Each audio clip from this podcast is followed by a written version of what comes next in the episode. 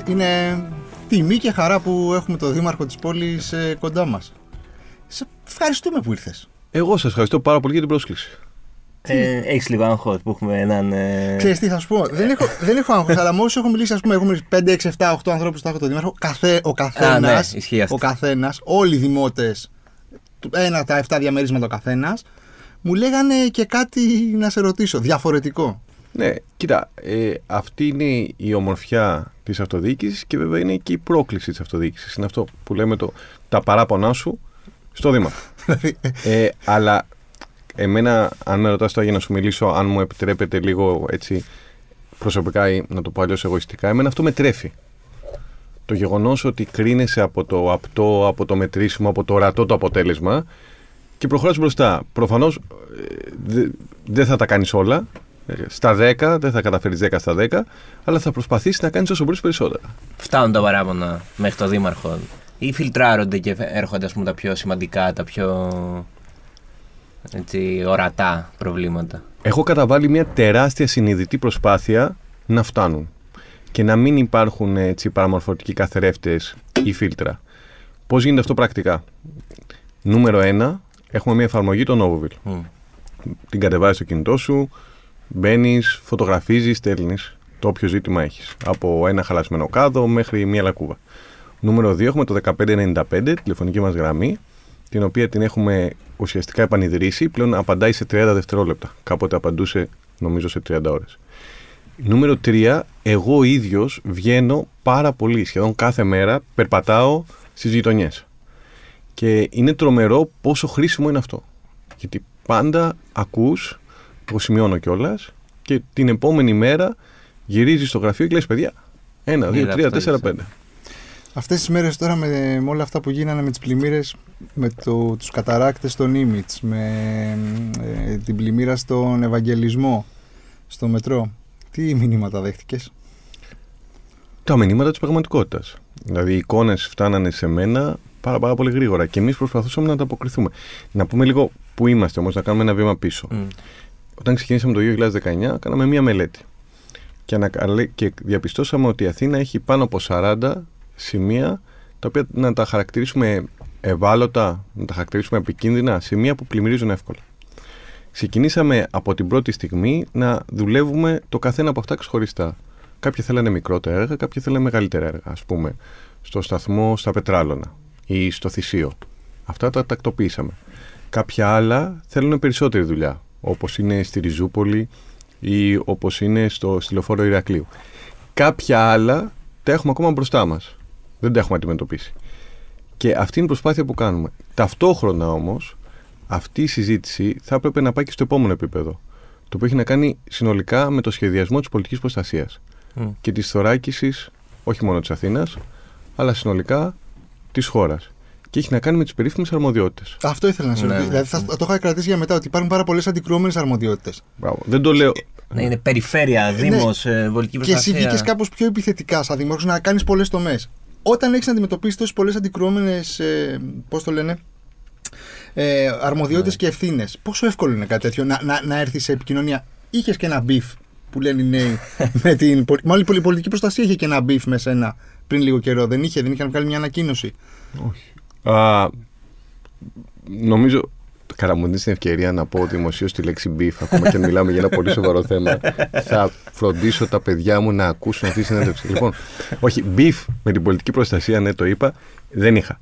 Αλλά για να το σοβαρέψουμε λίγο τώρα, να πούμε ακριβώς ε, που είμαστε. Εμείς, ποια είναι η δικιά μας λογική; Ότι παιδιά δεν βλέπουμε αρμοδιότητες, λειτουργούμε και αν χρειαστεί ακτιβιστικά, τις υπερβαίνουμε για να κάνουμε τη δουλειά μας. Αυτό το κάνεις, το κάνεις, το κάνεις, αλλά υπάρχει ένα όριο. Γιατί στην πραγματικότητα, κάθε φορά που υπερβαίνεις μια αρμοδιότητα, παρανομείς. Μμ. Ξεκάθαρα. Πάμε λοιπόν τώρα πίσω λίγο στις πλημμύρες. Ποιο είναι το ζήτημα που αντιμετωπίζουμε; Παράδειγμα, δεν θα σε πάω εγώ στη λίμνη που δημιουργήθηκε στη Βασίλης Σοφίας, αν και εκεί το ίδιο ισχύει. Πάω κάπου αλλού. Παγκράτη. Σε όλο το Παγκράτη, όταν έβρεξε, είχαμε τα ίδια φαινόμενα. Πολύ νερό, ενίοτε και χυμάρους, όμως λίγο πολύ με το που τελείωσε η βροχή, μ, σε πολύ σύντομο χρονικό διάστημα, αυτό έφυγε το νερό. Σε όλο το Παγκράτη εκτός από έναν δρόμο. Ποιος είναι αυτός ο δρόμος, η οδός Φρατζή. Ποιος είναι υπεύθυνος για την οδό Φρατζή, όχι ο Δήμος Αθηναίων. Είναι αυτό το φοβερό που για κάποιους είναι η περιφέρεια δρόμος. Ακριβώς. τι κάναμε προφανώς εμείς κατά τη διάρκεια τώρα της βροχής. Πήγαμε στην Οδοφρατζή με τα δικά μας συνεργεία, όπως πήγαμε και στην ε, Βασιλή Σοφία με τα δικά μας συνεργεία, και ας μην είχαμε καμία δουλειά να πάμε. Αυτό όμως είναι αστείο που περιγράφουμε τώρα. Όποιος το ακούει, λέει καλά, είναι δυνατόν. Ναι, συγγνώμη. Άρα λοιπόν η δικιά μας πρόταση ποια είναι, είναι πάρα, πάρα πολύ απλή. Πάρα πολύ απλή. Εφόσον έχουμε την ευθύνη, γιατί ο Δήμος εξορισμού έχει την ευθύνη, έτσι, την ηθική, την πολιτική, την αυτοδιοικητική, όπως θέλεις πες το, να έχουμε και την αρμοδιότητα. Όλοι οι δρόμοι λοιπόν στο Δήμο Αθηναίων, όλα τα φρεάτια να είναι δικά μας. Να ξέρετε κι εσείς Mm. να, ποιο να βρίζετε βρίσουμε. και τέλος πάντων να με βρίζετε και να φταίω. Τα φρεάτια, τα φρεάτια είναι του Δήμου. Δεν είναι όλα τα φρεάτια του Δήμου, αυτό είναι για το πρόβλημα. Να σου πω- Κάποια φρεάτια είναι Φοβερό του Δήμου, είναι αυτό, Λοιπόν, δηλαδή. κάποια δεν είναι του Δήμου. Έχω τη διπλή ιδιότητα, είμαι και δημοσιογράφος αυτή τη στιγμή σε αυτό το podcast, είμαι και δημότης στο πρώτο διαμέρισμα της Αθήνας.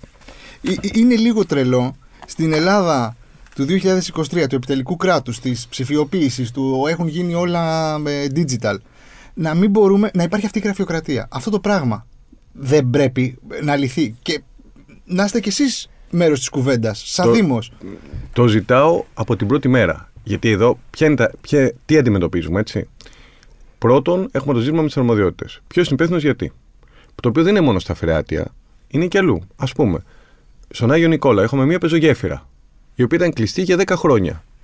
Δεν ήταν κλειστή επειδή χρειαζόταν κανένα σπουδαίο έργο να γίνει, για να τα λέμε όλα. Ήταν κλειστή γιατί δεν μπορούσαμε να αποφασίσουμε Ποιος- ποιος είναι υπεύθυνος. Κάποια στιγμή είπαμε εμείς, παιδιά, σας ευχαριστούμε πάρα πολύ. Μπαίνουμε μέσα και το φτιάχνουμε εμείς. Ή λίγο νωρίτερα που σας μίλαγα για κάποια μεγαλύτερα έργα που έχουμε να κάνουμε που είναι αντιπλημμυρικά. Σας χρησιμοποίησα το παράδειγμα της Ριζούπολης και της κυκλοφόρου Ηρακλείου. Παρακολουθήστε τώρα. Επειδή κανονικά ο Δήμος δεν είναι υπεύθυνος για νέα δίκτυα, να το πω έτσι απλά τώρα, με- αν όποιος μηχανικός με ακούει, θέλει να πηδήξω το παράθυρο, αλλά, γιατί το υπεραπλουστεύω, αλλά για να βάλει νέους αγωγούς, τι γίνεται, πρέπει να πας επίσημα να καταθέσεις έτοιμα στο Υπουργείο Υποδομών, να ζητήσεις εξαίρεση και να πεις σας παρακαλώ, θέλω να εξαίρεση από τον νόμο για να κάνω εγώ το έργο. Καλά, δεν συζητάμε ότι προφανώς δεν υπάρχουν χρηματοδοτήσεις και ότι το κάνεις, θα πρέπει να το κάνεις με χρήματα που θα βρεις εσύ ή θα διασφαλίσεις εσύ. Αυτό είναι μια άλλη συζήτηση. Για να μπορείς να λύσεις ένα πρόβλημα το οποίο στην πραγματικότητα έχει μείνει άλυτο γιατί για δεκαετίες γιατί μιλάμε τώρα για ζητήματα δεκαετιών. Έτσι, δεν, τα, τα περίφημα ποτάμια της Αθήνας στον Ηλισσό δεν τα μπαζώσαμε πέρσι. Από την δεκαετία του 30 έχουμε κάνει αυτά τα εγκλήματα. Από πάνω κείμενο. Ακριβώς πάνω από. Μπράβο. Σε, σε μπαζωμένο ζω. Ακριβώς. από πάνω. Έχουμε λοιπόν αυτά τα εγκλήματα, τα, κάνανε, ε, τα έχουμε κάνει εδώ και δεκαετίες. Άρα λοιπόν δεν μπορεί να μην δίνουμε τις λύσεις για λόγους γραφειοκρατικούς. Ναι, αλλά δεν δίνονται όμως. Και ο πολίτης μένει και.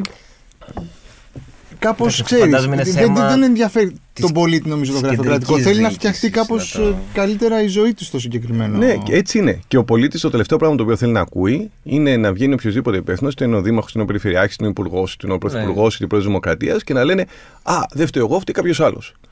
Γι' αυτό και η δικιά μας λογική από την πρώτη στιγμή ήταν αυτό που σας είπα στην αρχή, ότι παιδιά, όπου εμείς έχουμε τέτοια εμπόδια, θέλουμε να τα ξεπερνάμε.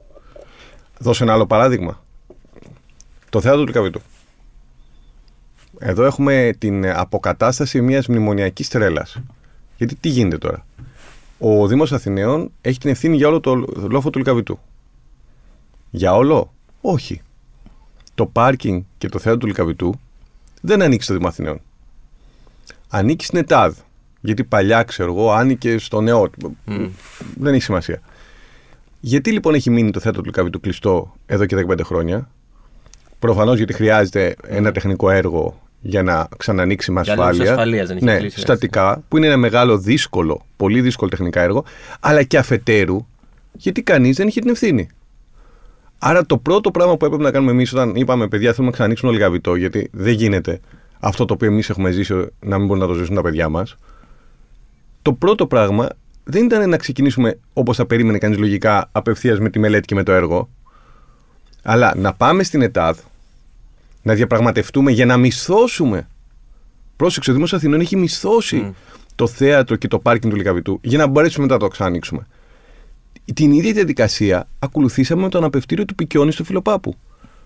Που θα έπρεπε να λες, ο οποίο είναι κλειστό επίσης 15-20 χρόνια. Και λες, γιατί είναι κλειστό 15-20 χρόνια. Δηλαδή είναι, είναι το απόλυτο τοπόσιμο της πόλης. Δηλαδή πόσα τέτοια έχουμε, δεν μας περισσεύουνε; Μιλάμε για τον Έλληνα Καουντή, ο οποίος έχει κάνει ένα πραγματικό έργο τέχνης. Και για να μπορέσουμε να το ξανανοίξουμε, πρώτο βήμα πρέπει να πάμε στην ΕΤΑΤ, που το κάνουμε, να το μισθώσουμε, για να μπορέσουμε μετά να μπούμε στη λογική να κάτσουμε κάτω με τους, να κάνουμε τον αρχιτεκτονικό διαγωνισμό, να μιλήσουμε με το Υπουργείο Πολιτισμού για να το ξαναφέρουμε στην αρχική του μορφή. Εγώ θέλω να, να, πάμε, να κάνουμε πάλι ένα βήμα πίσω και να πάμε στις πλημμύρες. Είμαστε έτοιμοι; Ή, τι, τι μπορεί να κάνει σαν Δήμος, σαν Δήμαρχος για την επόμενη πλημμύρα, ας πούμε, που θα, που θα γίνει νομοτελειακά το Νοέμβρη, το Φλεβάρι, δεν ξέρω και εγώ τι. Τι μπορούμε να κάνουμε; Πρέπει να καταλάβουμε πρώτα απ' όλα ότι είμαστε σε πόλεμο με την κλιματική κρίση. Ναι. Αυτό το από το 19. Αυτό, ναι, Ακριβώς. Αυτό σημαίνει ότι για να το καταλάβουμε όμως πρέπει να δείξουμε και έμπρακτα ότι το έχουμε καταλάβει και αυτό μας αφορά όλους. Έτσι. Από πάνω μέχρι κάτω και από κάτω μέχρι πάνω. Καθώς αφορά τώρα το Δήμο Αθηναίων, εμείς να σου πω τι κάνουμε αυτή τη στιγμή που μιλάμε. Ποια ήταν η άσκηση που κάναμε χθες το απόγευμα. Τελείωσε αυτή η πλημμύρα. Κάτσαμε κάτω και χαρτογραφήσαμε όλα τα σημεία που είχαμε ζητήματα. Κάποια και κάποια σημεία που περιμέναμε να έχουμε ζητήματα που δεν είχαμε γιατί έχουμε κάνει τα έργα. Mm. Σου ανέφερα χαρακτηριστικά, ας πούμε, το παράδειγμα των πετραλώνων, του σταθμού που συνέχεια πλημμύριζε εδώ και πάρα πολλά χρόνια. Το λειτουργήσε μια χαρά η παρέμβαση που κάναμε. Και καθόμαστε σε κάθε ένα από αυτά να δούμε τι χρειάζεται να γίνει άμεσα για να μην ξαναγίνει. Ο χήμαρος που είπες, το καταράκτης, ναι, τον Στη Βασιλής Σοφίας. Στη Βασιλής ναι. Σοφίας. Ναι, ήταν και τα φρεάτια τη Βασιλής Σοφίας τα οποία ήταν ακάθαρτα. Προφανώς, ένα. Αλλά από την άλλη, πάνω ακριβώς από το σταθμό μέσα στο πάρκο που έχεις εκεί πέρα, το πάρκο του Ευαγγελισμού, στη γωνία, άμα περπατήσεις, θα δεις ότι υπάρχει ένα, ένα φρεάτιο το οποίο είναι αρκετά μεγάλο, το οποίο όμως γεμίζει πάρα, πάρα πολύ γρήγορα με χώμα από το, από το πάρκο, δηλαδή με το παραμικρό νερό. Άρα βουλώνει πάρα πολύ γρήγορα. Η συζήτηση λοιπόν που κάνανε οι τεχνικοί μεταξύ τους ήταν πώς θα το θωρακίσουμε με έναν τρόπο ώστε να μην βουλώνει με το χώμα, αλλά να παίρνει το νερό το οποίο θέλουμε να πάρει. Είναι έχεις δηλαδή σε μια χαρτογράφηση μικρότερα και μεγαλύτερα έργα και προσπαθείς να τα δρομολογήσεις όσο γίνεται πιο γρήγορα. Θα είμαστε έτοιμοι. Θα είμαστε σίγουρα πιο έτοιμοι από ό,τι είμαστε τώρα. Εγώ ποτέ δεν νομίζω ότι μπορεί κανείς να πει σε μια πόλη όπως η Αθήνα θα είμαστε έτοιμοι. Και όποιος το πει αυτό θα λέει ψέματα. Κάθε φορά είμαστε και περισσότερο έτοιμοι. Και περισσότερο και περισσότερο. Εγώ ένα παράπονο που έχω σαν δημότης από πάντα δεν, δεν είναι δικός δεν φταίεις εσύ. Δηλαδή το θυμάμαι πόσο θυμάμαι περπατώ, τον εαυτό μου να περπατάει. Είναι, περπατάς σε διά, στο, σε, στο κέντρο, έτσι. Θα πούμε και στην Πανεπιστημίου, ας πούμε, ή σε κάποιο άλλο μεγαλύτερο δρόμο. Γιατί θα θέλαμε να μιλήσουμε για την Πανεπιστημίου. Ναι, παρακαλώ. Ε, και περπατάς και άμα έχει βρέξει λίγο, πατάς σε κάποιο. Πώς το λένε, σε κάποια πλάκα και σηκώνεται και το νερό σε, σε, σε, βρέχει ναι. κατευθείαν. Α πούμε, αυτό φτιάχνει. Δεν έχει φτιαχτεί ποτέ, ξέρω εγώ. Οι, πλα... οι διάφορες πλάκες. Ναι, γιατί έχουμε πεζοδρόμιο με την δεκαετία του 50 και του 60. Γενικά, θα πω εγώ ότι το να περπατάς στην Αθήνα είναι πρόκληση. Και πόσο μόνο είχα κάνει ένα ρεπορτάζ πριν κάποια χρόνια ε, που είχαμε βγει βόλτα με έναν άνθρωπο με αναπηρία για να δούμε πόσο δύσκολο είναι. Και πραγματικά ήταν, ε, δεν θα πω καν για γονείς με καρότσια κλπ. Θα πω για ανθρώπους με αναπηρία που ήταν αδύνατο. Δηλαδή έπρεπε να βγαίνεις στο δρόμο κάθε ένα λεπτό. Η Αθήνα είναι μια πόλη που όταν περπατάς δεν κοιτάς πάνω, δεν κοιτάς mm. μπροστά σου, κοιτάς κάτω για να μην σπάσει κανένα πόδι. Εμείς δουλεύουμε αυτή τη στιγμή πεζοδρόμια σε όλη την πόλη. Έχουμε δουλέψει πεζοδρόμια σε 50 δρόμους. Ξέρουμε ότι έχουμε ακόμα πάρα πολλά να κάνουμε, πάρα πολλά να δουλέψουμε. Παντού όπου δουλεύουμε βάζουμε νέα ψυχρά υλικά για να μην κρατάνε τις θερμοκρασίες με την κλιματική κρίση το καλοκαίρι. Παντού βάζουμε νέες υποδομές για ανθρώπους με αναπηρία, ράμπες, οδεύσει τυφλών και συνεχίζουμε. Ε, στόχος μας είναι ανά πάσα ώρα και στιγμή να έχουμε πέντε μέτωπα ανοιχτά μες στην πόλη, δηλαδή πέντε συνεργεία που θα δουλεύουν ταυτόχρονα σε πέντε δρόμους για να κάνουν νέα πεζοδρόμια. Πότε προβλέπετε ότι η Αθήνα θα είναι όσο το δυνατόν γίνεται περισσότερο έτοιμη για να είναι φιλόξενη για τους δημότες; Δηλαδή αυτή τη στιγμή σε, σε, σε, σε τι ποσοστό είναι έτοιμη τα πεζοδρόμια ας πούμε, για ανθρώπους με έχεις μια, κινητικά προβλήματα. Έχεις μια πόλη η οποία στην πραγματικότητα είχε παγώσει για 10 και 15 χρόνια. Ε, ήταν αδούλευτη. Mm. Ε, έχεις, έχουμε λοιπόν πάρα πολύ δρόμο μπροστά μας. Πρέπει όμως να συνεχίσουμε με τον ίδιο ρυθμό να φτιάχνουμε συνέχεια νέα πεζοδρόμια και να κάνουμε αποκαταστάσεις. Λόγω της κρίσης ήταν ναι. αδούλευτη. Ναι, ξεκάθαρα. Νομίζω ότι αν μένεις μέσα στην πόλη, δεν σου λέω τίποτα το καινούριο. Κοίτα, αυτό που μπορώ να πω για τα, για, τη, για, για τα χρόνια της κρίσης συγκριτικά με το τώρα είναι ότι έχουν αυξηθεί πάρα πολύ τιμές και ότι έχει γεμίσει η πόλη, ας πούμε. Καλά, ναι, θα πάμε και εκεί, εντάξει. Με, και στα... με, έχει γίνει μπουτίκ, μπουτίκ hotel. Ναι, έχουν, σε ανεβεί, κάποια σημεία. έχουν ανεβεί πάρα πολύ οι τιμές των ακινήτων. Το αποτέλεσμα είναι ότι ε, η μεσαία τάξη αλλά και οι νέοι και οι νέες ε, έχουν βγει εντελώς εκτός αγοράς η ενοικίου Είναι αδύνατο να βρεις. ε, σπιτιού. Είναι αδύνατο να βρεις σπίτι. Πρακτικά ε, ένας από τους λόγους είναι και η βραχυχρόνια μίσθωση, το Airbnb. Εμείς γι' αυτό έχουμε ζητήσει να δημιουργηθεί ένα πλαίσιο, νέο πλαίσιο για το Airbnb, το οποίο να προβλέπει τα εξής. Νούμερο ένα, ότι αυτό να είναι δουλειά του Δήμου, όχι του κεντρικού κράτους, γιατί έτσι γίνεται και σε όλη την Ευρώπη. Νούμερο δύο, κάποιες γειτονιές έχουν ξεπεράσει το όριο του κορισμού. Δεν αντέχουμε άλλο, δεν πάει άλλο. Σε κάποιες άλλες πάλι γειτονιές αντέχουμε και όχι μόνο αντέχουμε, αλλά ίσως και να θέλαμε βραχυχρόνιε μισθώσεις, γιατί θέλουμε να φέρουμε επισκέπτες. Νούμερο 3, να υπάρχει ένα δυναμικό εργαλείο, δηλαδή ο Δήμος, να το ρυθμίζει αυτό κάθε φορά, χωρίς να θίγει τα υφιστάμενα δικαιώματα. Όλο αυτό μαζί με ένα παρατηρητήριο τιμών, το οποίο εμείς θέλουμε τώρα να δημιουργήσουμε τους επόμενους μήνες, για να ξέρουμε με απόλυτη διαφάνεια πού είμαστε και πού πάμε, γιατί τώρα ακούς διάφορα αριστερά και δεξιά, και για να λά- λέμε όλα και εμείς πιο πολύ εμπειρικά μιλάμε. Πρέπει όμως να έχουμε ακριβή στοιχεία για να ξέρουμε και ποιες είναι οι διαφοροποιήσει ανά περιοχές και πώς μπορούμε να δουλέψουμε. Έχει βγει μια έρευνα της Eurostat περσινή που βγήκε τώρα ότι οι Έλληνες ζουν μέχρι τα 30,7 χρόνια με τους γονείς τους.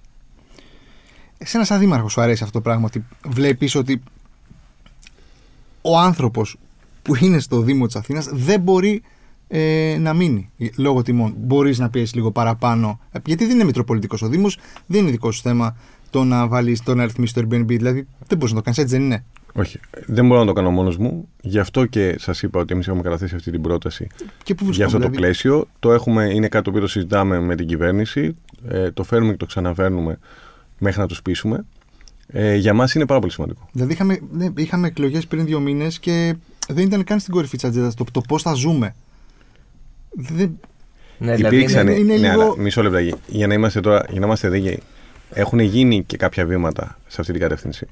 Υπάρχει το πρόγραμμα ε, Σπίτι μου, το οποίο δίνει κίνητρα. Υπάρχουν ε, α, ε, δάνεια τα οποία δίνονται πιο χαμηλότοκα Για για, να αγορά, δώσουν, έτσι. για να δώσουν κίνητρα στους νέους. Κατά την άποψή μου, ε, σε, σε προλαβαίνω γιατί νομίζω, το, ίδιο- νομίζω το ίδιο πράγμα σκεφτόμαστε. Πρέπει να ξαναδούμε συνολικά τα κριτήρια, γιατί ο διάβολος είναι στη λεπτομέρεια, αλλά είναι σημαντικό ότι έχουν γίνει αυτά τα Ναι. βήματα. Έχοντας πει αυτά, θέλουμε ακόμα πολλά, πολλά περισσότερα. Ναι. Πάμε και στο, τι, σ- πού θες να πας στο πανεπιστημίο. στον ελέφαντα στο δωμάτιο.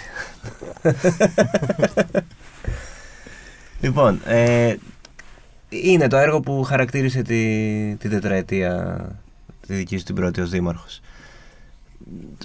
Σήμερα θεωρείς ότι έχουν γίνει λάθη και τι λάθη έχουν γίνει; Δηλαδή, εντάξει, προφανώς δεν έχει γίνει σωστά το έργο. Τι, τι είναι το, ποιο είναι το μεγαλύτερο λάθος, τι, τι πήγε στραβά; Κοίτα, καθυστέρησε. Ε, καθυστέρησε, ταλαιπώρησε όσο ήταν το εργοτάξιο, ειδικά είχαμε σκόνη, Ήταν και συνέχεια αυτό είχαμε το εργοτάξιο, θόρυβο, ναι. δηλαδή, ήταν και το καλοκαίρι και, πάλι και εγώ εργοτάξιο. ξέρεις, μιλώντας και, και, και, και προσωπικά ε, δεν έχω χειρότερο από όλο αυτό. Δηλαδή, το έχω ξαναπεί, ήταν καρφί στο μάτι μου. Και έχουμε κάνει την αυτοκριτική μας και την έχω κάνει και εγώ δημόσια. Και πίστεψε με, για κάθε λεπτό που το έχω συζητήσει δημόσια, το έχουμε συζητήσει ώρες εσωτερικά. Γιατί πάνω απ' όλα ε, δεν πρέπει να επιτρέψουμε και δεν πρέπει να επιτρέψω στο πάθημα ε, να μην γίνει μάθημα. Και θέλω να πιστεύω ότι αυτό έχει φανεί και στα άλλα μας έργα. Από τον Εθνικό Κήπο μέχρι το Θέατρο του Λικαβητού, μέχρι τις ασφαλτοστρώσεις, μέχρι τα νέα πολυατρία, μέχρι τις νέες δομές που έχουμε κάνει για 1200 παιδάκια για τη δίχρονη ε, προσχολική εκπαίδευση Παιδικές χαρές θα πω. μέχρι εγώ. τις παιδικές χαρές, ε, μέχρι, μέχρι. Είναι, είναι πάρα, πάρα πολλά. Γιατί καταλαβαίνω αυτό που λες ότι σε χαρακτηρίζει πανεπιστημίου και χαρακτηρίζει τη Ήταν θητεία και το σας. πρώτο, ήταν και συμβολικό. Γιατί Ναι, ναι, και το πρώτο. Το ακούω και ακούω ότι πιο πολύ σε χαρακτηρίζει η πανεπιστημίου που ξέρω, καθυστέρησε από ότι η ομόνια ή το σύνταγμα που ολοκληρώθηκαν. Ναι, αλλά η αλήθεια είναι ότι η Αθήνα είναι γειτονιές της. Και οι γειτονιές είναι η Αθήνα. Και πιο πολύ εμ, θέλω και ελπίζω να με χαρακτηρίσουν και να μας χαρακτηρίσουν ε, ό- όλα όσα έχουμε κάνει στις γειτονιές χωρίς αυτό να σημαίνει ότι για όσα έχουμε κάνει δεν έχουμε ακόμα πολλά να κάνουμε μπροστά μας. Ε, το έχεις μετανιώσει καθόλου το μεγάλο περίπατο; Η αρχική ιδέα νομίζω ήταν σωστή. Στην υλοποίηση ε, υστερήσαμε και γι' αυτό και σε αυτό αναφέρθηκα λίγο νωρίτερα. Και εκεί μίλησα για, για τα δικά μας λάθη. για τις δικές μας αδυναμίες. Ε, από εκεί και πέρα, το ότι κλείνει με την Πανεπιστημίου τώρα σε μερικέ εβδομάδες, γιατί αν mm. κατέβεις στον δρόμο, θα δεις ότι έχει πάρει μορφή. Κλείνει ένας κύκλος σημαντικών παρεμβάσεων στο κέντρο. Ε, νομίζω είναι ξεκάθαρο. Ε, όταν ξεκινήσαμε, είχαμε μια ομόνια που ήταν ένα χωράφι mm.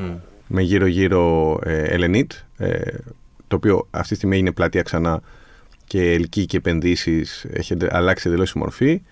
Έχουμε μια πλατεία συντάγματος που έχει αναμορφωθεί το κάτω κομμάτι και λειτουργεί και έχει καταναλωθεί από τον κόσμο και παλιά έπεφτε σε μια χαρά αυτοκινήτων. Τώρα μπορείς να κάτσει να πει ένα καφέ.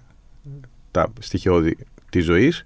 Και γίνεται και η Πανεπιστημίου. Άρα κάθε ένα από αυτά τα έργα είναι και ένα βήμα ε, προς μια Ευρωπαϊκή Μητρόπολη. Μια σύγχρονη Ευρωπαϊκή Μητρόπολη. Το... Ε, ναι, OK. Okay. Θα ρωτήσω κάτι πρακτικό, λίγο σχετικό.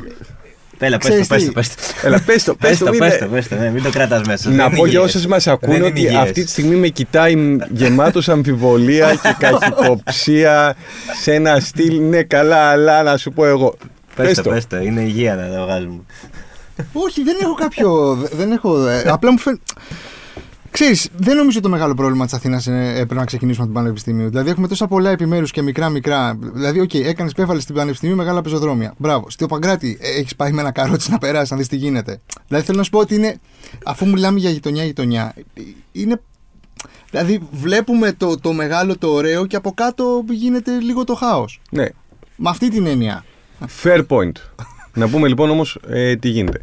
Άμα δεις το τεχνικό πρόγραμμα και θα σου μιλήσω με νούμερα, γιατί είναι νομίζω ο πιο πιστικός τρόπος και ο πιο ξεκάθαρος. Άμα δεις το τεχνικό πρόγραμμα του Δήμου Αθηναίων είναι περίπου 540 εκατομμύρια ευρώ. Όταν λέμε τεχνικό πρόγραμμα, εννοούμε ο προπολογισμό των έργων. Mm. Έτσι. Η Πανεπιστημίου έχει κόστος λίγο λιγότερο από 3 εκατομμύρια ευρώ.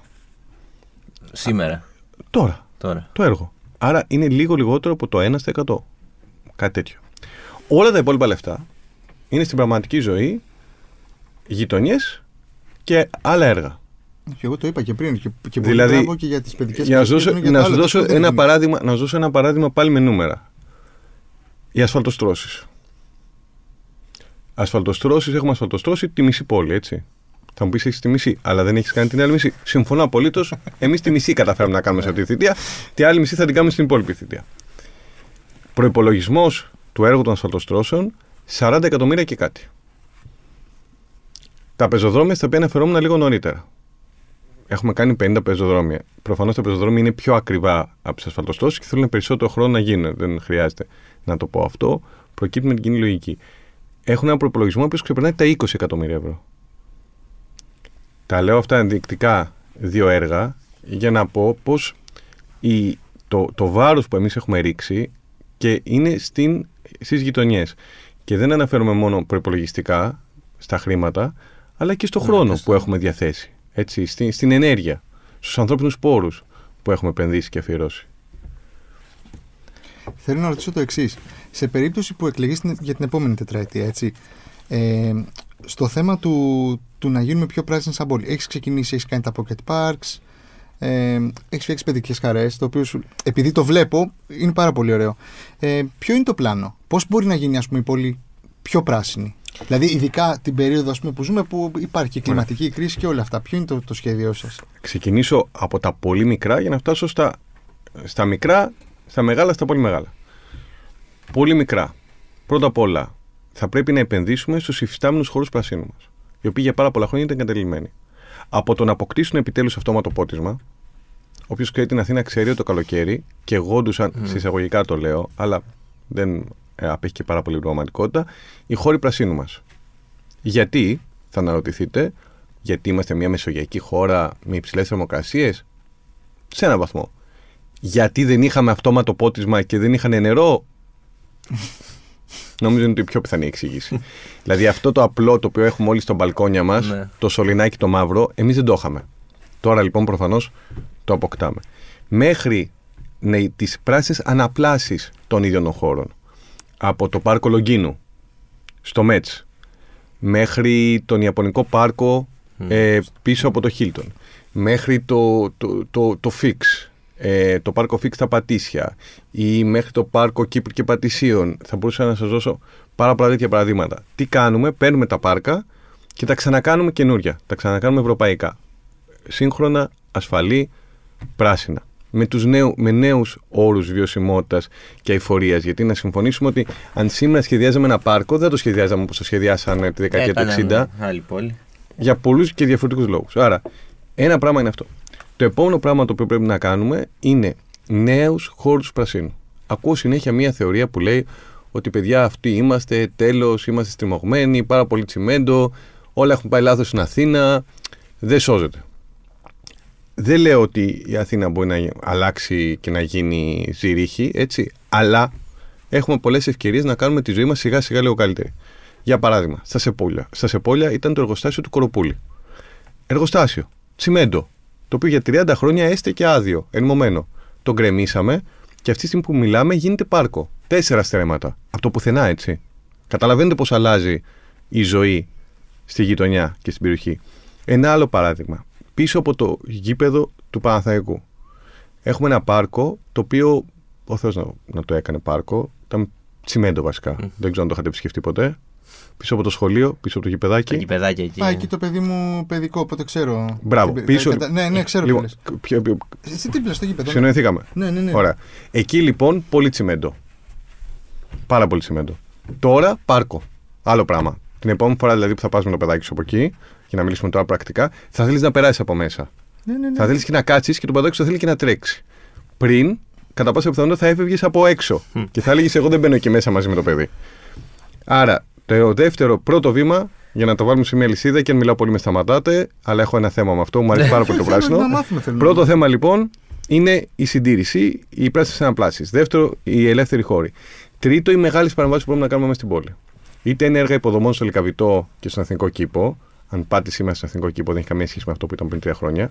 Και δεν αναφέρομαι μόνο στη νέα σούπερ παιδική χαρά, μπαμπάς προς μπαμπά. Ναι, ναι, ναι, όχι, έχω πάει. Μιλάω. ξέρω. Αναφέρομαι συνολικά στο έργο στον Εθνικό Κήπο ή στο Λόφος του Στρέφη ή στο Λικαβίτο ή, ή στην Ακαδημία Πλάτων.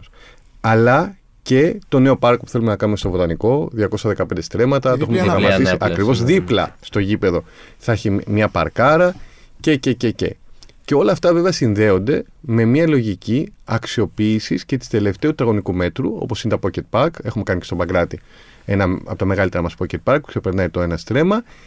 Και βεβαίως, και σταματάω εδώ, αυτό που λέγαμε νωρίτερα για τα πεζοδρόμια. Ό,τι κάνουμε μικρό-μεγάλο πρέπει να έχουμε την κλιματική κρίση στο νου μας. Άρα, νέο πεζοδρόμιο, ψυχρό υλικό. Είναι πολύ σημαντικό. Όπου μπορούμε να αποκαταστήσουμε ένα συντριβάνι, να το αποκαταστήσουμε. Όχι μόνο για λόγου αισθητικού, αλλά γιατί ρίχνει και τη θερμοκρασία γύρω-γύρω. Όπου μπορούμε να βάλουμε ένα δέντρο, να το βάλουμε. Έχουμε βάλει 7.000 δέντρα, ναι, ωραία. Πρέπει όμως να βάλουμε παραπάνω την επόμενη πενταετία. Πρέπει. Ήμουνα τον Ιούλιο, έτυχε, είχα πάει ένα ταξίδι στη Σεούλ. Περπατούσε στο δρόμο, πέντε κάδοι. Κάτω από το σπίτι μου έχω πέντε κάδους. Τρεις μαύρους και δύο μπλε. Πώς μπορεί να γίνουν οι, οι πέντε κάτω από το σπίτι μου ή σε οποιοδήποτε μέρος της Αθήνας πέντε με, για γυαλί, για πλαστικό, για απορρίμματα, για το ένα για το άλλο; Είναι το επόμενο βήμα. Ε, πρώτον, ε, τι θέλουμε να πετύχουμε; Να, να το πούμε λίγο. Θέλουμε να έχουμε τρία ρεύματα. Έτσι. Αυτή είναι η κάδη που, έχεις, που είδες στη Σεούλ. Σήμερα ήδη το ξεκινήσαμε αυτό από την Πανεπιστημίου. Άμα περπατήσεις, είναι ο πρώτος δρόμος στην Αθήνα που έχουμε τρία ρεύματα. Και βεβαίως θα το επεκτείνουμε σε όλη την πόλη. Και αυτό να το συνδυάσουμε με τους υπόγειους κάδους. Δεν ξέρω αν έχετε δει τους υπόγειους κάδους που έχουμε βάλει μέσα στην Αθήνα. Έχουμε βάλει, νομίζω, κοντά στους 30 τώρα περίπου. Ο στόχος μας είναι να φτάσουμε στου 350. Μεγάλη υπόθεση. Υπόγειοι κάδοι, γιατί εκεί που τώρα βλέπεις κάτω από το σπίτι σου είπες 5 κάδους. Θα έρθει η ώρα που πίστεψε με. Και περνάνε κάθε βράδυ 10 και μισή, 10 η ώρα το παιδί κοιμάται μόλις έχει αρχίσει και Α, καλά κοιμάται πάει και, Εντάξει, τι- και ακούμε Ναι. το τέτοιο, το Και μας, σκουπιδιάρικο. και μας κάτω από το σπίτι μας περνάει το, το πληστικό ενίοτε. Δεν ενθουσιάζεται η γυναίκα μου. Αλλά μετά της εξηγώ ότι πρέπει να διαλέξει ε, τι θέλει. Αν θέλει να ζει σε μια πιο καθαρή πόλη ή λιγότερο καθαρή πόλη. Αλλά δεν πιάνει πάντως επίπεδο. ε, Έχοντας πει λοιπόν όλα αυτά, για να γυρίσουμε πίσω ε, στους κάδους. Εκεί που το έχεις πέντε κάδους, θα έχεις τρία στόμια στην πραγματικότητα. Πήγαινε, ας πούμε, στη Μητροπόλεως να το δεις. Τρία στόμια, χωρίς δυσοσμίε, ε, μ, περισσότερα ελεύθερα τετραγωνικά και κυρίως με λιγότερε κινήσει απορριμματοφόρων. Γιατί το μαγικό με τους υπόγειους κάδους που ο κόσμος δεν καταλαβαίνει, γιατί δεν το βλέπει, είναι ότι από κάτω Μμ. έχουν πολύ περισσότερο χώρο. Άρα εμείς έχουμε λιγότερα δρομολόγια. Ε, έχετε κάνει ας πούμε κάποια μελέτη να δείτε σε πόσα χρόνια θα το έχει καταλάβει αυτό, θα το έχουμε συνηθίσει, θα έχουμε συνηθίσει τους νέους κάδους, ο Έλληνας. Δεν έχουμε. Κοίτα, Δηλαδή, ξέρεις, θα έχει μπει στη συνείδησή μας ότι αυτό είναι. Ότι έτσι πλέον είναι η ΚΑΕ. ξέρεις τι, εγώ πάντα ξεκινάω. Η λογική πάντα. Γιατί μπορεί. Συγγνώμη Στον κιόλας, εκπαιδεύει. Μπορεί να σε ακού, μπορεί ξέρεις, να πούνε Α, τι είναι αυτό τι έκανε, Α, τι είναι αυτό τι έκανε, Α, τι είναι αυτό. τι-». Ναι, κοίτα, να σου πω τι γίνεται. Ε, Όταν ξεκίνησα στο Δήμο Αθηνών το 19, όλοι χώριζαν και μου λέγανε να κάνεις ένα πρόγραμμα ευαισθητοποίησης σε μια επικοινωνιακή εκστρατεία για την ανακύκλωση και για το ένα και το άλλο. Και εγώ του έλεγα, παιδιά, για να μπορέσουμε να τα κάνουμε όλα αυτά και να μπορέσουμε να μιλήσουμε για αυτά, πρέπει πολλά να τα έχουμε κάνει εμείς οι ίδιοι. Γιατί όταν ξεκινήσαμε το 19, όπως φαντάζομαι θα θυμάστε, ε, όλα πηγαίνανε για παράδειγμα στο ίδιο πολυματοφόρο. Μμ. Και ο κανονικός και ο μπλε Ναι, κάδος ναι, θυμάμαι, καταλήγαν στο ναι. ίδιο πολυματοφόρο. Άρα, πρώτη άσκηση παίρνουμε νέους κάδους. Δεύτερη άσκηση, να πλένουμε τους κάδους μας. Πλέον πλένονται, κάποτε δεν πλενόντουσαν. Τρίτη άσκηση, νέα απορριμματοφόρα ξεχωριστά για κάθε ρεύμα. Άλλα για τον μπλε κάδο, άλλο για το κανονικό κάδο. Τέταρτη άσκηση, να βάλουμε και το καφέ κάδο στη ζωή μας. Δεν μπορούμε να το ξεκινήσουμε αμέσως σε όλους. Αλλά ξεκινάμε από τα σούπερ μάρκετ, ξεκινάμε από τα ξενοδοχεία, μετά πάμε στα καταστήματα υγειονομικού ενδιαφέροντος και σιγά σιγά προχωράμε. Να, ας πούμε, τώρα το, το, το Σεπτέμβριο θα μοιράσουμε μικρούς κομποστοποιητές στα σχολεία για να μάθουν τα παιδιά. Όλα αυτά γιατί τα λέω, Γιατί νομίζω πραγματικά ότι οι Αθηναίοι και Αθηναίες προσαρμόζονται πάρα πολύ γρήγορα. Το βλέπουμε τώρα και με τους κάδους που ήδη έχουμε βάλει. Δεν, ναι, ε, πρέπει να πας να διαβάσεις οδηγίες, να πατήσεις ένα κουμπί, σου μιλάει ο κάδος, του μιλάς του κάδου. Μπορεί να βρίσουν λίγο, αλλά το Ειδικά καταλαβαίνουν. λίγο μεγαλύτεροι τώρα, Και εντάξει. μια χαρά δουλεύει. Το, ε, αμάν πια με αυτά τα άλοθη και τις δικαιολογίες. Ε, καλά, και ο κόσμος Εμείς πρέπει να κάνουμε τη δουλειά εκπαιδεύεται, μας και ο μωρέ, κόσμος ναι. μια χαρά θα, θα ανταποκριθεί. Ε, να ρωτήσω και εγώ κάτι πρακτικό. Το οποίο έχω και ένα προσωπικό παράδειγμα, θα, θα το πω εκτός αέρα. ένα, το παράπονο μου στον Δήμαρχο. Τα τραπεζοκαθίσματα. Μμ. Ε, που υπάρχουν περιοχές που ε, και παράπονα ας πούμε, να, να κάνεις όντως και να ε, διαμαρτυρηθείς, δεν φεύγουν τίποτα σε περιοχές που δεν θα έπρεπε και σε πεζοδρόμια που δεν θα έπρεπε να υπάρχουν ε, τραπεζοκαθίσματα. Ποια είναι η διαδικασία που πρέπει να κάνει ένας ε, δημότης, ας πούμε, άμα θέλει να, να διαμαρτυρηθεί; Στο Νόβοβιλ, ε, που στο οποίο αναφέρθηκα στην αρχή, ή στο δε- 1595. Και ποια είναι η, η και αρμοδιότητα εμείς- του Δήμου, ναι, ας πούμε; Έρχεται η Δημοτική το Αστυνομία, πρακτικό. κάνει τον έλεγχο. Μμ. Ε, τι γίνεται τώρα, να εξηγήσουμε λίγο πού ήμασταν και πού είμαστε. Γιατί Ναι. πολλοί με Αυτή τη ρωτάνε. στιγμή έχουν απαγορευτεί στην Πανεπιστημίου, σωστά. Στην Πανεπιστήμιο έχουν απογορευτεί, όπως έχουν απογορευτεί και σε διάφορες, στους νέους πεζοδρόμους του Τριγώνου. Μμ. Γιατί θέλουμε να υπάρχει ένα όριο, έτσι. Δεν θέλουμε να γίνει όλη ε, η πόλη, ε, τ- ξέρεις, μια καφεδούπολη. Ωραία είναι, 330 μέρες το, το χρόνο έχουμε ηλιοφάνεια, σε όλους μας αρέσει να καθόμαστε έξω, αλλά οκ. Ε, η- πρέπει να Άμα. έχουν δικαιώματα όλοι σε αυτή την πόλη, όχι μόνο κάποιοι. Άρα λοιπόν, πρακτικά, μέχρι τώρα τι γινόταν. Ερχόταν η δημοτική αστυνομία και σε έγραφε. Μμ. Και έκανε τον έλεγχο μάλλον. Εάν έβρισκε ότι έχεις παρανομήσει, το συγγνώμη για το έχεις, αλλά το χρησιμοποιώ. Ναι, εντάξει. δεν λέω. Έχεις σίγουρα παρανομήσει. Α πούμε, πες ότι δεν έχεις κάποιο μαγαζί ή κάτι τέτοιο για να Δεν μην έχω, δεν έχω. Όχι, μαγαζί, ωραία. όχι, όχι ακόμα. Το επόμενο λοιπόν βήμα στο μαγαζί που θα αποκτήσεις είναι ότι μετά σου δίνουμε ένα πρόστιμο. Η πραγματικότητα όμως είναι πια ότι το πρόστιμο πολλές φορές είναι πολύ λιγότερο από τα έσοδα που εσύ βγάζεις τη μέρα. Άρα βασικά Ναι. Άρα δεν, το δεν σε αγνοείς. πολύ νοιάζει. Ναι. Επόμενο βήμα είναι ότι ερχόμαστε εμείς και σου σηκώνουμε, κάνουμε κατάσχεση στα τραπεζοκαθίσματά σου. Για πόσο καιρό; Φορτηγό, τίποτα, τα παίρνουμε. Για πάντα. Ναι. Και πάλι όμως η αλήθεια είναι ότι. Ναι, τα αντικαθιστάς. τα αντικαθιστάς και μια χαρά είναι τα έσοδά σου και μάλιστα υπάρχουν και περιπτώσεις που τα έχουν έτοιμα στην αποθήκη. για να μην χάνουν και χρόνο. Κάποια στιγμή λοιπόν φτάνει σε ένα διέξοδο και λες: Παιδιά, τώρα τι κάνουμε. Το οποίο ίδιο, by the way, να πω ότι ισχύει και την χορύπανση. Μμ. Η οποία είναι πολύ μεγάλο πρόβλημα, όχι μόνο για εμάς που έχουμε μικρά παιδιά, αλλά και για ανθρώπους μεγαλύτερου σε ηλικία και σε ανθρώπους που απλώς θέλουν να κοιμηθούν Καλά, να ναι, ξυπνήσουν το αυτό επόμενο πρωί να δεν- πάνε στη δουλειά τους. Πήγα, ζητήσαμε λοιπόν πριν τις εθνικές εκλογές και ψηφίστηκε μια νέα ρύθμιση η οποία μας δίνει τη δυνατότητα να σφραγίσουμε το κατάστημα. Τώρα- Για, για ένα χρονικό διάστημα. Ακριβώς. Τώρα, η σφράγιση πονάει. Πόσο μάλλον που μπορούμε να την επαναλάβουμε εάν κάποιος συνεχίζει να παρανομεί.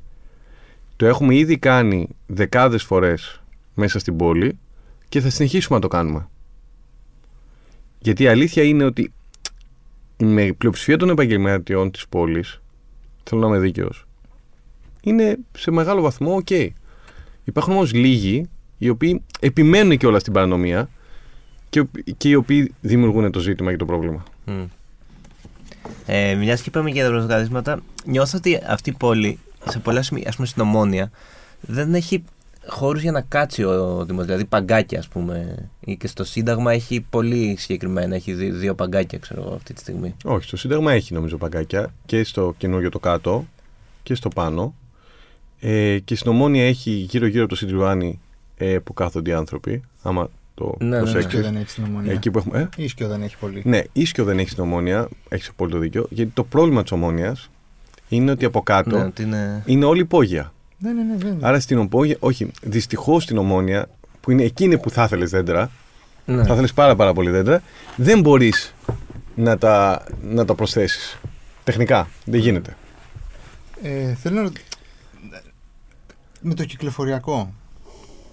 Βασικά να το πάμε, να το πάμε δύο Το βήματα προσωπικό πίσω. μας, Λοιπόν, ε, θα- ναι, Έχουμε κοινό παράπονο. θεωρώ ότι. οκ, ε, το ότι υπάρχει υπερτουρισμός παντού δεν, είναι, δεν, δεν φταίεις εσύ. Δηλαδή, οποιοδήποτε και να ήταν δήμαρχος, σε οποιαδήποτε πόλη, το ίδιο πράγμα. Να συνέβαινε ένας COVID και μετά να πλακώνανε παντού, να πηγαίναν όλοι, το ίδιο θα συνέβαινε. Δεν, δεν είναι παράπονο προς τον δήμαρχο αυτό το πράγμα. Αλλά από τη στιγμή που έρχονται τόσοι πολλοί τουρίστες και δεν είναι πλέον η πόλη ένα city break που Και όλο έρχονται τον τρίμερο χρόνο και πια, πηγαίνανε ναι. στα νησιά, αλλά έρχονται και κάθονται.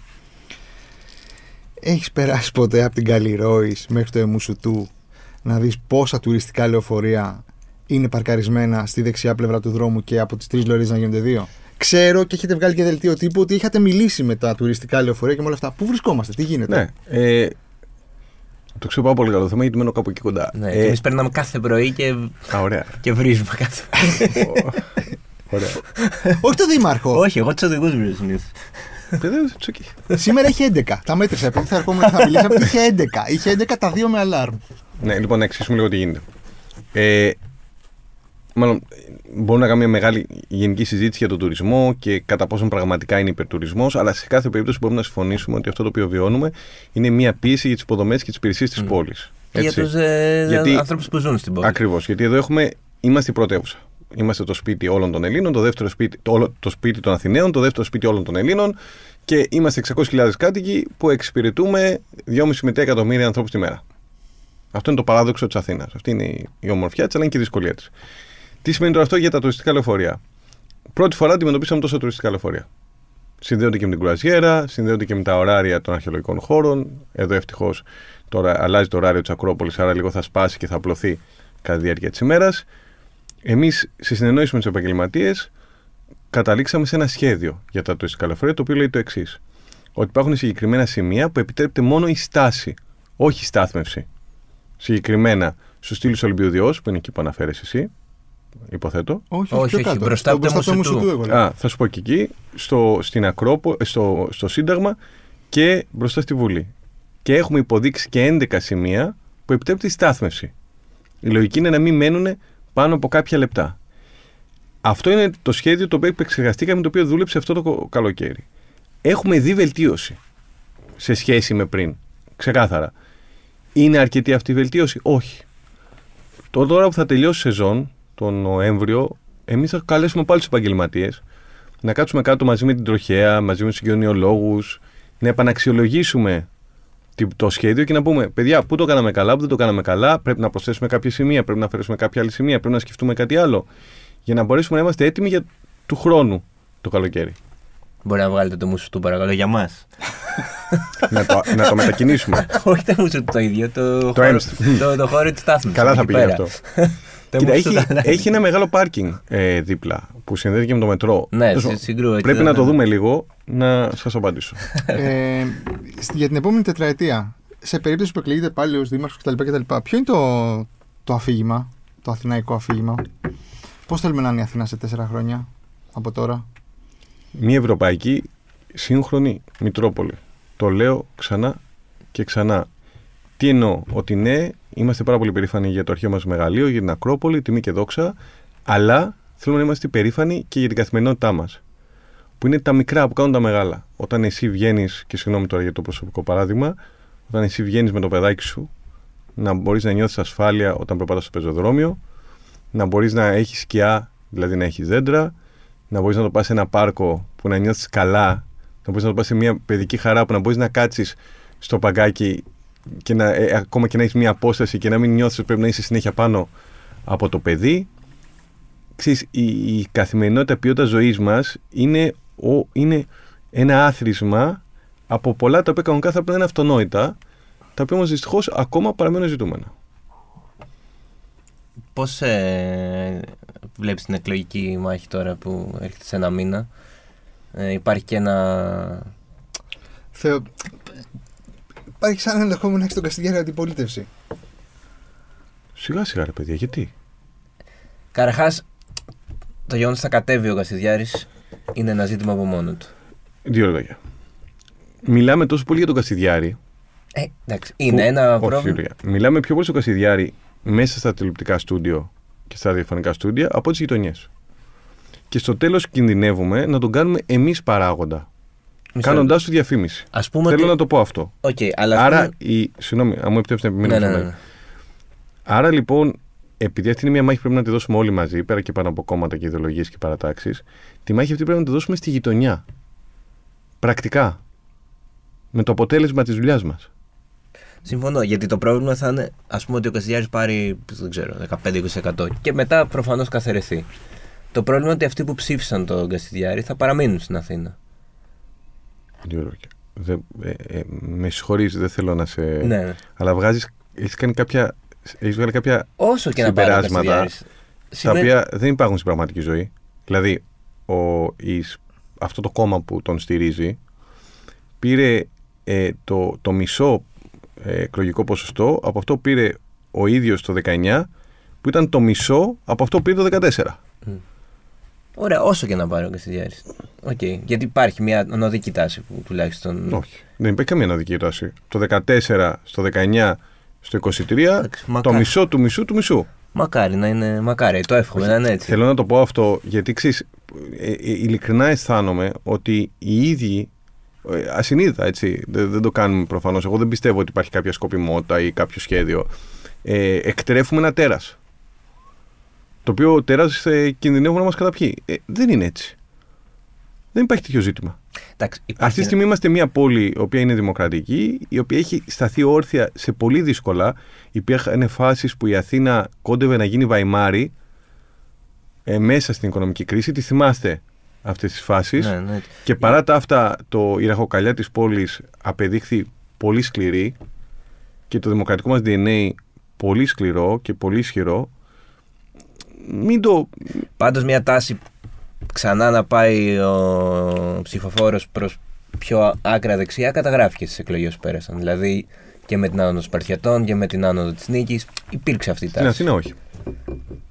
Και το λέω όχι στην Αθήνα και το λέω πάρα πολύ συνειδητά. Και το λέω πρώτον στην Αθήνα το Δημοτικό Συμβούλιο, το οποίο τώρα ολοκληρώνει τον κύκλο του, είχε ένα ενιαίο μέτωπο ενάντια στον Ναζί και στους εγκληματίες.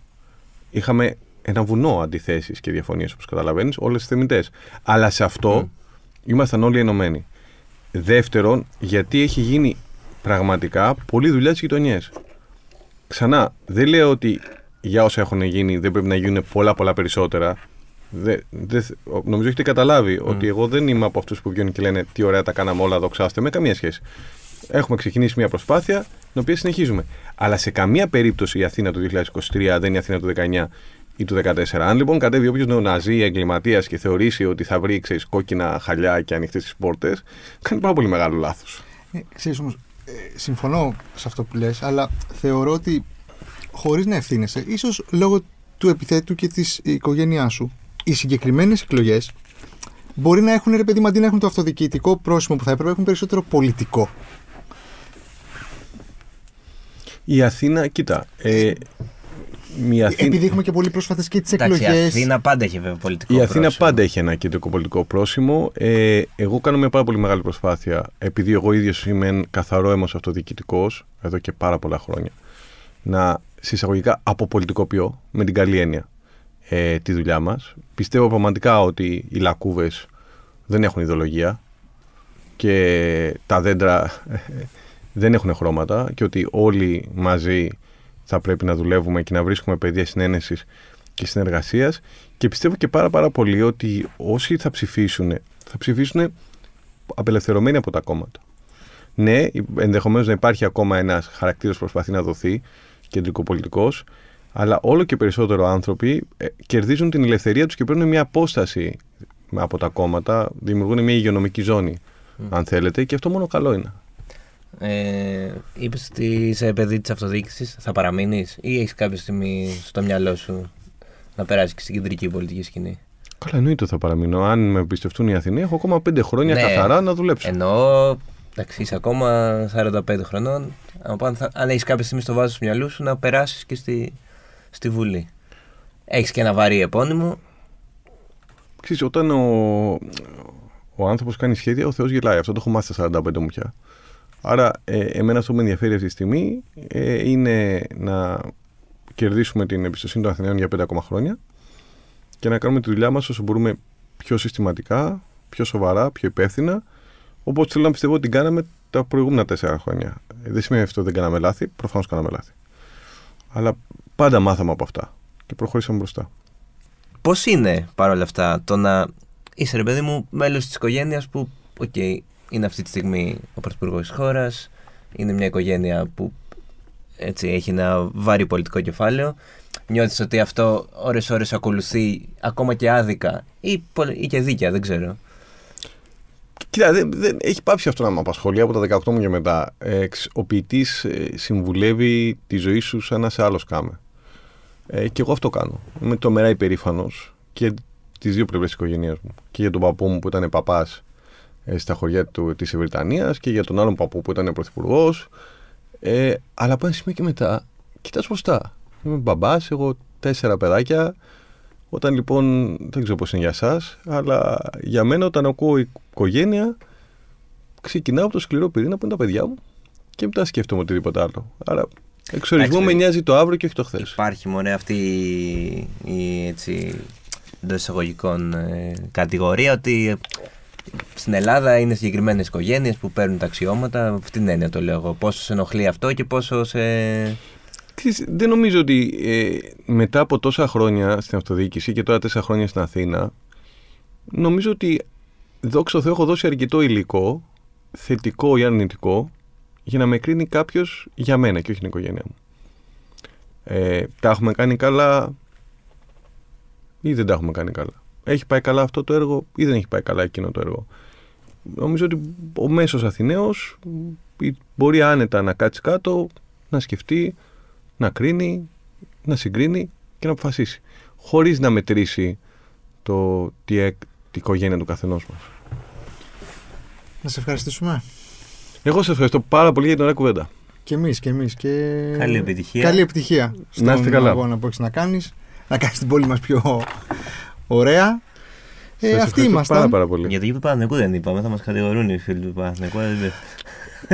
Ωραία, ναι, να μας πεις. Περίμενε. περίμενε. Μιλάω σε δύο ε, βέρους Ολυμπιακούς, σωστά. Ναι. Πολύ σωστά. Έχει ε, εντάξει, χαίρομαι. ναι, έχω, έχω μπει στο ναι, άντρο. Να κάνουμε μια τελευταία. Ναι, μια τελευταία ερώτηση ναι. βασικά. Με το γήπεδο του Παναθηναϊκού τι γίνεται; Θα έχει τελειώσει μέχρι να τελειώσει η επόμενη θητεία σου; Το 2026. Αν με το καλό βγεις, ξέρεις, μην, μην Η επόμενη θητεία. Ναι. Ε, το 2026 το γήπεδο θα έχει ολοκληρωθεί και είστε ευπρόσδεκτοι να έρθετε όταν θα παίξουμε Παναθηναϊκός Ολυμπιακός. Να μας προστατεύσεις. Και ναι, εγώ δεσμεύομαι ότι θα είμαστε όσο μπορούμε πιο πολιτισμένοι, ευγενικοί και φιλόξενοι μαζί μας. Κρατήστε παρακαλώ τόσο μπορούμε στην αρχή της ε, και το πλάνο προχωράει κανονικά, διπλή ναι, ανάπλαση. Λοιπόν, να το πούμε τώρα σοβαρά όμως, γιατί ναι. πέρα από το Ολυμπιακός Παναθαϊκό. Άλλωστε, να πω ένα και πράγμα. εγώ, ας πω στους Ολυμπιακούς μακάρι. Μπράβο, πρέπει να πω ένα ναι. πράγμα ότι μου είχε τρομερή εντύπωση ότι όλοι οι φίλαθλοι ναι, δεν υπάρχει είναι υπέρ. Εννοείται. Και με τη ΣΑΕΚ χαρήκαμε πάρα πολύ. Ναι, δηλαδή, του Παναθηναϊκού. Το οποίο... α, α, εμένα μου είχε πραγματικά πολύ καλή εντύπωση αυτό. Δηλαδή, έχω φίλους μου που είναι κολλημένοι Ολυμπιακοί, φανατικοί αξίδε αλλά το θέλουν το γήπεδο, το θέλω εγώ του Παναθηναϊκού. Λοιπόν, να τα πάρουμε ένα-ένα. Έχουν ξεκινήσει πρόδρομε εργασίες. Αυτή τη στιγμή δουλεύετε στο Βοτανικό. Άμα πάτε, θα το δείτε. Έχουμε υπογράψει σύμβαση για το ίδιο το γήπεδο. Θα αρχίσει να δουλεύετε πάρα πολύ σύντομα. Άρα λοιπόν το 2026 θα παραδοθεί. Παράλληλα, λίγο νωρίτερα θα έχουν παραδοθεί το πάρκο που λέγαμε νωρίτερα, 215 στρέμματα, συν τις υποδομές. Δρόμοι, δίκτυα, φώτα. Με το που τελειώνει το γήπεδο, με το που θα τελειώσει, με το κλειδί στο χέρι, τότε γκρεμίζει τηλεοφόρο και κερδίζουμε ένα νέο χώρο πρασίνου. Ο οποίος, γιατί τελικά η ζωή κάνει κύκλους, θα έρθει και θα συνδεθεί με το χώρο, το... με το πάρκο που λέγαμε λίγο νωρίτερα, που πάει το παιδί ναι, σου. Ναι. Και θα γίνει όλο ένας πνεύμονας οξυγόνου. Σε ένα πολύ πυκνοκατοικημένο σημείο της Αθήνας. Με το οποίο δεν σηκώνει και γήπεδο πια, να πούμε εκεί πέρα. Δηλαδή Εντάξει, ήταν σε μια άλλη λογική. Ναι, και σε αυτά τα, εντάξει. τα αστικά γήπεδα ε, στα κέντρα των πόλεων πλέον δεν προτιμούνται και δεν ε, συνηθίζονται. Ε, Βεβαίως αυτό δεν σημαίνει ότι δεν, ήταν, ε, δεν έχει πολύ συναισθηματική φόρτιση Εντάξει, ναι. με 100 χρόνια ιστορία. Αλλά η ζωή προχωράει και το πάμε για τα επόμενα 100 χρόνια. Ωραία, σε ευχαριστούμε πάρα πολύ. Εγώ σας ευχαριστώ πολύ. Ε, καλή επιτυχία. Και να το ξαναπούμε. Μεγάλη χαρά. Αυτοί ήμασταν. Μας ακούτε σε Apple, Google, Spotify. Ε, τα λέμε την επόμενη εβδομάδα. Να είστε καλά.